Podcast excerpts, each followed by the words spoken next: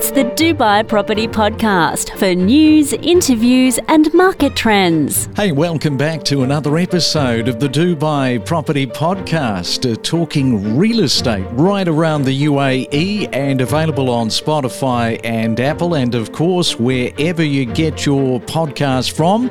And another Saturday morning is turned up. I hope you have had a fantastic working week, uh, given the fact that we are starting to squeeze up to the end of the year. Today is the 18th day for November, and coming up in just a moment, we have the Saturday morning property market update. Now, this is where we reflect back over the last uh, seven days and look at some of the activities within the UAE, some of those uh, talking points, and it has been another extremely busy week.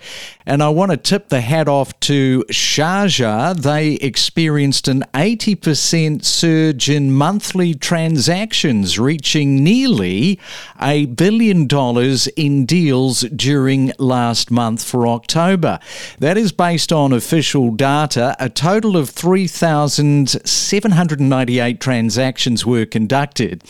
And the report highlighted the confidence in Sharjah's real estate activity ongoing urban development and also the Emirates appealing investment incentives. So well done to Sharjah this morning. And as far as Dubai is concerned, if we look back at last Monday's transactions, 430 sales deals amounting to 2.24 billion dirhams.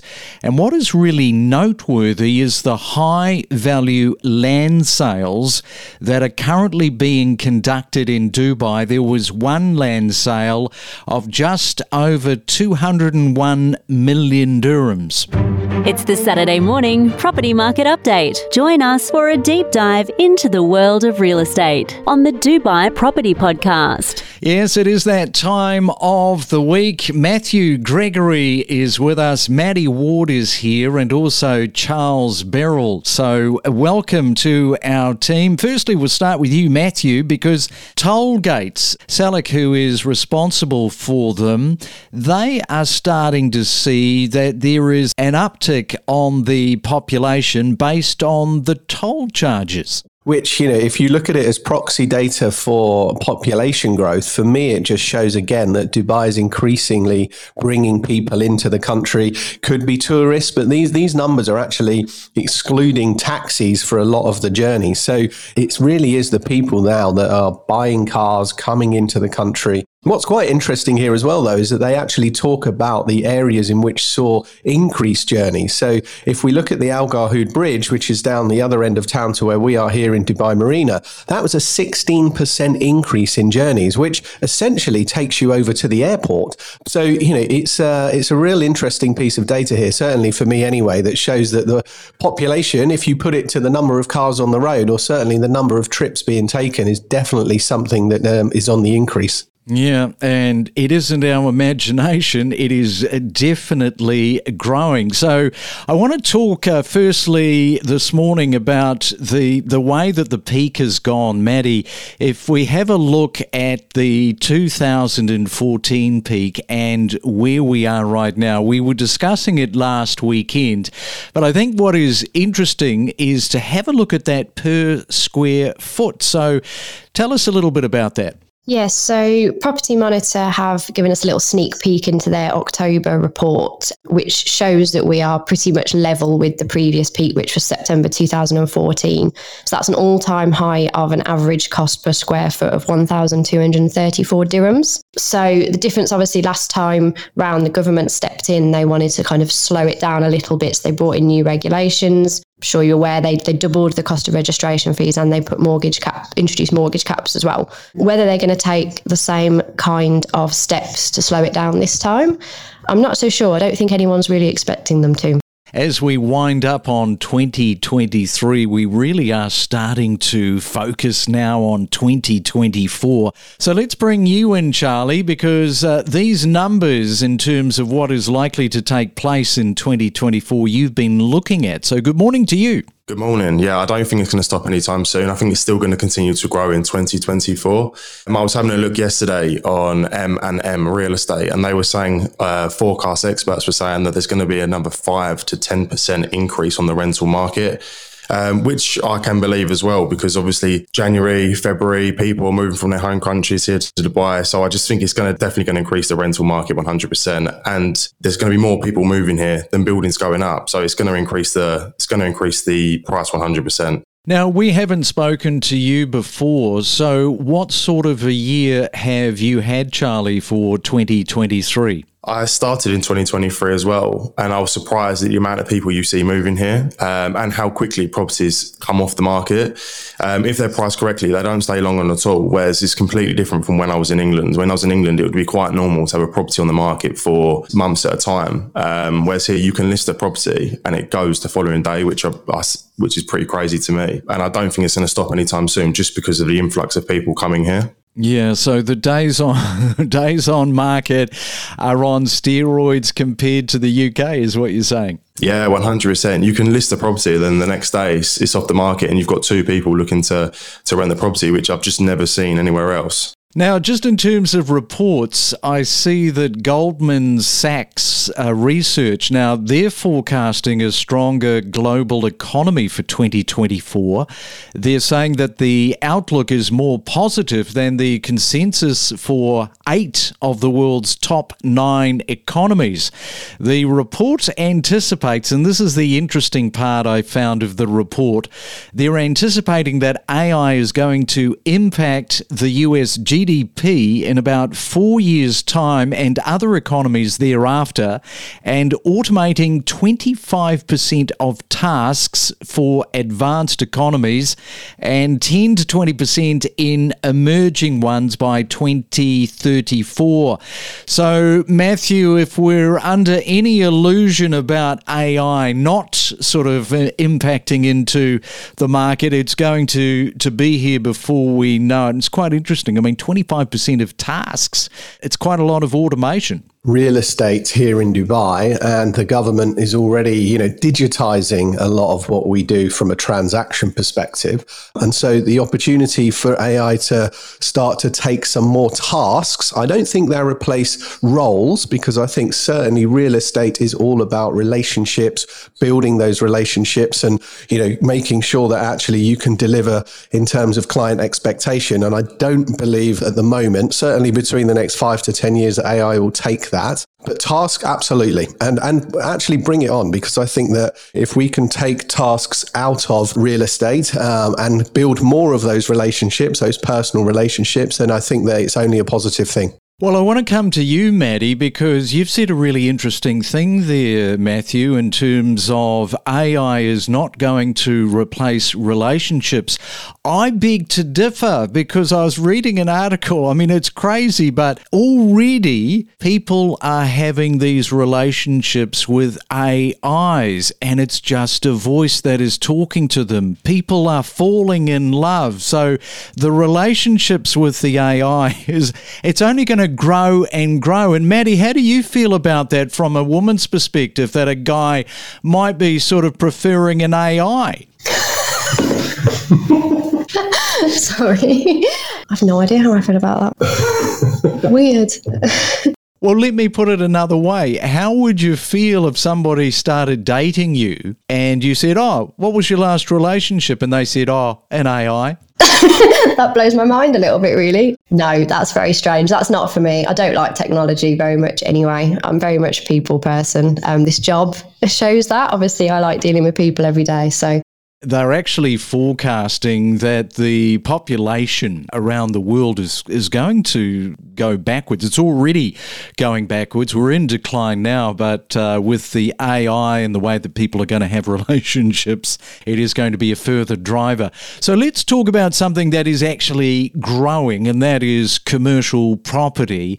We talked about this last week, but it's on the rise. So, what are some of your observations in the commercial property space? Funnily enough, I was just up yesterday speaking to the uh, MD of our commercial division, a guy called Ben. November is their busiest time of the year. Um, staggering, isn't it? But businesses really want to be in an office, have the fit out done if they need to, and be ready for the start of the 1st of January. So November is a busy time with the lack of supply that's now out in commercial real estate driving the price increases that we're seeing. You've got the likes of TECOM, which is a big commercial real estate operator here in Dubai, seeing themselves being almost at 100% capacity. I mean, it's just crazy some of the numbers at the moment. I mean, we talk about residential a lot on the Saturday morning podcast, but we're looking now at commercial and still these guys are seeing big increases as well, huge demand. And that demand is reflecting in the price increases that we're seeing for rental. And on commercial, you know, it's very different to, uh, to residential. I mean, these guys can charge anywhere up to 10% in terms of commission. You know, ours is a fixed 2% for each side. So buyer and seller, you know, these guys can get 10%. So if you're dealing with a 500 million dirham transaction, some of the commissions involved in commercial real estate are staggering. Yeah, I think if I worked in the, the real estate sector, I would definitely prefer working in the commercial sector for the very reasons that you talk about. Some of those deals, some of those commissions, and you only need a couple of those really big ones, and you are set for the year. All right, so let's come to you, Maddy, because I want to talk about Dubai. It's a very popular city to move to, and there are some numbers that sort of back this up. Yeah, so Remitly have produced a report earlier this month, which so they analyse Google search volumes. So they've looked at 164 countries around the world, and Dubai came out on top. Not even, it wasn't even close. Over a third of countries around the world are looking to move to Dubai. 60 of those countries, including the US, Canada, Australia, um, a lot of Europe, a lot of Southern Africa, India. The highest search is for moving to Dubai. So just do a little bit of a breakdown in terms of the the number one position because I think there were some numbers attached to that. So just how many countries next to Dubai? What is one, two, and three, and the the breakdown in the numbers. Yeah, so they looked at 164 countries. It was 60. Dubai in number one spot. 60 countries um, want to move here the most.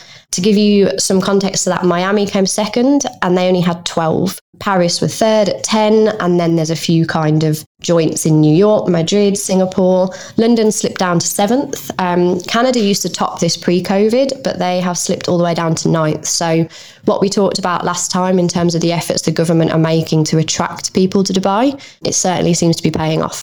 All right. So, what about you, Matthew? Uh, not really much of a surprise, although there's a huge gap between Dubai and Miami, isn't there? If we look at the two cities, I mean, Dubai, people see Dubai almost as a country in its own right. Miami being, you know, the reflection of the, the, the, Orange County, the, the sun always shines. You know, we have similar things here. Gets a bit warmer in, in the summer. But overall, I think that the comparisons between the two, you know, Dubai is often being compared to the likes of New York and Hong Kong, London. Miami's a bit of a left field one. So I think it's more for a data piece than, than necessarily overall.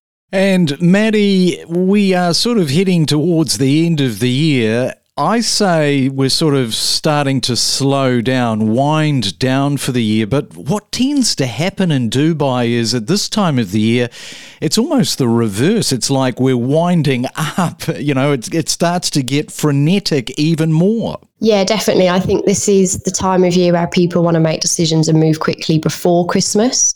So this is kind of the mad little rush to get everything done. I do expect it to quiet down a little bit over the Christmas period, but having said that, we expected it to slow down over summer and it didn't. So yeah, we will see.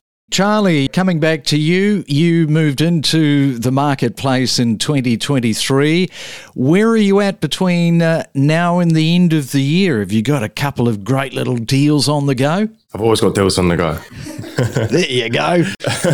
no, I think, um, yeah, coming towards now and towards the end of the year, I'll try and get as much done as I can now. But then I think going into the Christmas period, people don't really want to move. Real estate globally, obviously, slows down around the Christmas period because no one really wants to move that time of the year. So you're always they're going to be trying to do it now and obviously between up until the 10th of December, and then people will then be preparing for the new year, what they're going to be doing come 2024. So uh, there'll be a lot of transactions now and up until around the 10th of December, and then it'll probably the influx of transactions will then come in around the 1st to 30th of January. And what has been the biggest learning curve for you for somebody coming into Dubai this year? Have you got one for us? I'd probably say uh, dealing with different people from different countries. Because obviously, when you're in the UK, it's obviously predominantly people from the UK. Culturally learning that, and obviously how like paperwork works differently in a different country. Because obviously, everything's going to be different here to what it is in the UK in terms of real estate. So probably just dealing with transactions. Transaction side of things is a lot different here than the way it works in the UK.